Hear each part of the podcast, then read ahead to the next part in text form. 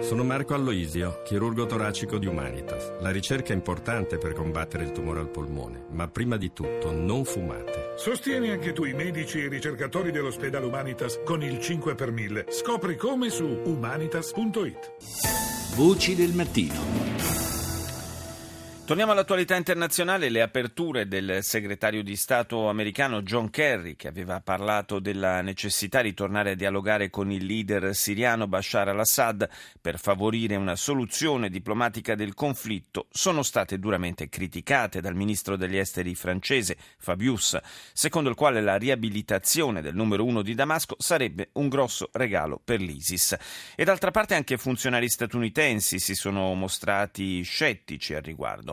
Per parte sua, Assad ha reagito in questo modo.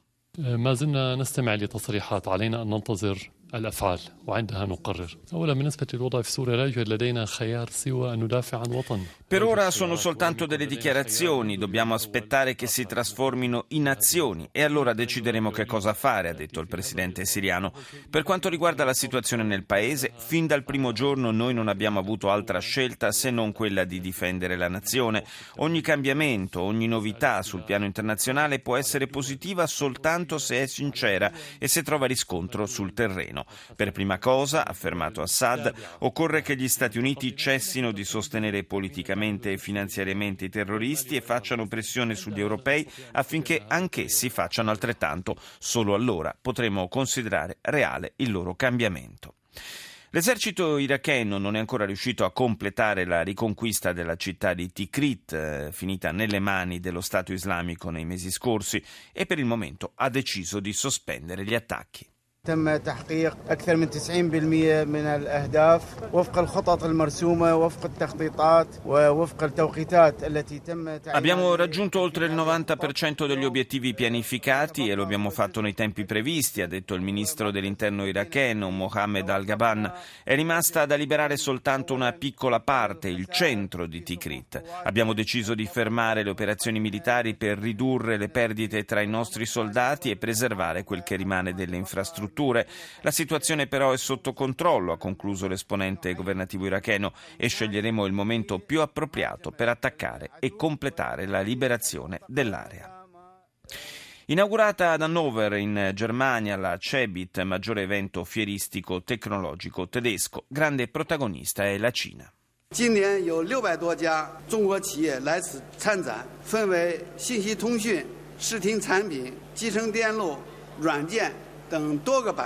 Quest'anno, ha detto il vice premier cinese Ma Kai, oltre seicento aziende cinesi sono rappresentate qui, arrivano da diversi settori, software, circuiti integrati, audiovisivi. Oltre a presentare i più recenti prodotti tecnologici e le innovazioni che hanno messo a punto, queste aziende offrono anche una loro idea di economia digitale. Ritengo, ha concluso l'esponente di Pechino, che questa sia anche un'opportunità per promuovere gli scambi con le aziende tedesche in questo comparto. E a proposito di Germania, la Corte Costituzionale tedesca ha stabilito che le insegnanti musulmane potranno indossare il velo in classe. Ne parliamo con il corrispondente in Italia della R T L tedesca, Udo Gumpel. Buongiorno. Sì, buongiorno. Buongiorno Gumpel. Allora, una decisione questa della Corte Costituzionale che obbligherà innanzitutto diversi eh, governi locali a rivedere le proprie norme in materia. Sì, perché tra le sedici regioni della Germania e Länder, otto hanno delle leggi regionali, perché la scuola è regolata dalle regioni. Otto regioni hanno queste leggi che vietano eh, il velo eh, agli insegnanti, alle donne insegnanti in classe.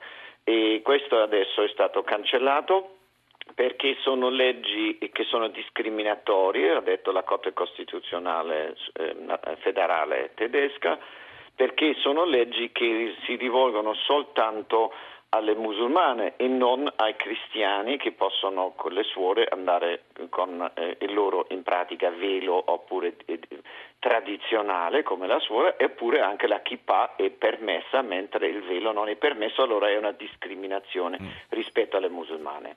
Beh, immagino che in particolare in alcuni land mh, soprattutto quelli più cattolici, penso alla Baviera per esempio, insomma la, la, forse non sarà stata accolta benissimo questa decisione.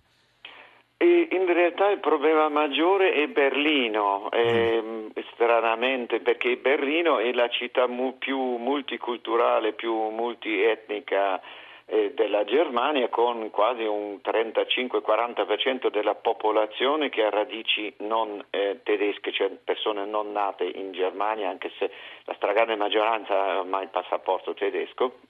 E è stato introdotto nel duemilaquattro già questa eh, legge in molte regioni, perché si voleva impedire una forma di propaganda religiosa in classe.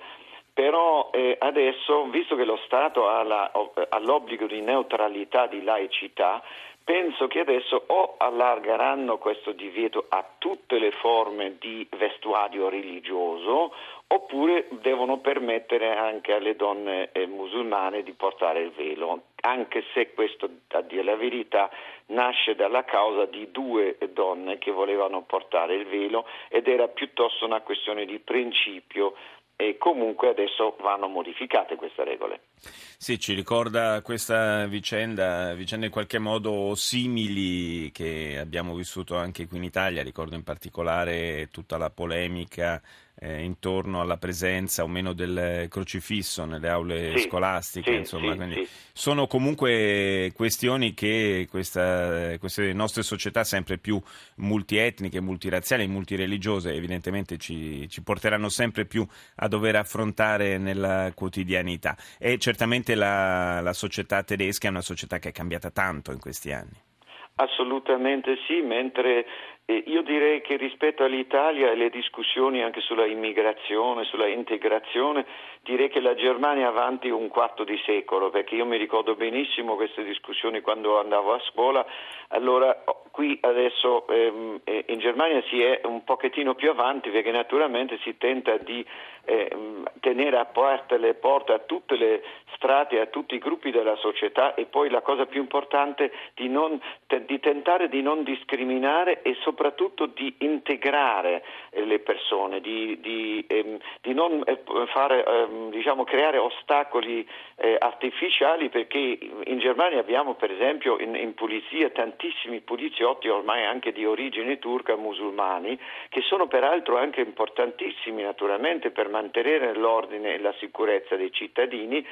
E comunque loro in servizio portano evidentemente la divisa e non vanno in giro tradizionali, certo. Anche se adesso abbiamo i primi afghani eh, eh, tedeschi, eh, i turchi tedeschi che sono diventati forze dell'ordine, e anche donne, non poche donne eh, in servizio, eh, che comunque lo Stato deve mantenere la sua neutralità, così come la scuola, per essere un luogo eh, di tutti, perché la fedeltà è alla Costituzione tedesca, non alla fede cristiana. Naturalmente, naturalmente anche perché non è, anche da noi non esiste più la, la religione di Stato, per cui è evidente che così debba essere. Certo, eh, un'ultima riflessione, probabilmente è così il, il dibattito è più avanti in Germania, anche perché la Germania prima dell'Italia ha cominciato a essere terra di immigrazione in maniera abbastanza anche massiccia. Anche gli italiani, non lo vogliamo dimenticare. Assolutamente, no? assolutamente. Non vogliamo dimenticare che in, in, in Germania attualmente vive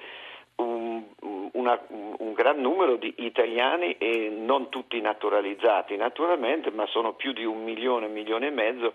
E gli italiani sono, secondo ai turchi, E, e, e, e il secondo gruppo di immigrati in Germania. E, e la grande città di Wolfsburg, nat, noto per essere la città della Volkswagen, era la città per eccellenza degli italiani che hanno costruito eh, eh, questa, queste grandiose macchine, e che sono, eh, dovrebbero essere anche orgoglio degli italiani, perché sono fatti da italiani, no? No, no, certamente, certamente. No, io mi riferivo appunto al fatto che eh, probabilmente il fatto di aver avuto comunque una, soprattutto penso alla comunità turca, insomma, un, ah, sì, un'immigrazione eh, sì, sì, sì. islamica così massiccia prima di quanto non sia avvenuto in Italia. Sì, certamente. Negli anni sessanta, questo è cominciato già negli anni sessanta, la, una grande immigrazione turca, perciò oggi parliamo in Germania di una terza generazione di turchi, che sono però delle volte più difficili da in, in, integrare, perché hanno la possibilità, tramite televisione turca, tramite eh, media turchi, eh, di vivere una, una, una enclave culturale all'interno della Germania, mentre la prima e la seconda generazione si vedono integrati per, eh, eh, quasi meglio. Nella seconda abbiamo, o nella terza adesso abbiamo più difficoltà in alcuni eh, gruppi, però per fortuna molto minoritari, perché eh, la integrazione grosso modo ha funzionato, non dico in modo perfetto, ma E, e difetti se ne vedono, però la strada è quella della integrazione e mantenimento però delle proprie radici. Grazie, grazie a Udo Gumpel, corrispondente in Italia per la R T L tedesca, grazie di essere stato con noi. La linea va al G R uno con Francesco Rubino, noi di Voci del Mattino torniamo fra qualche minuto.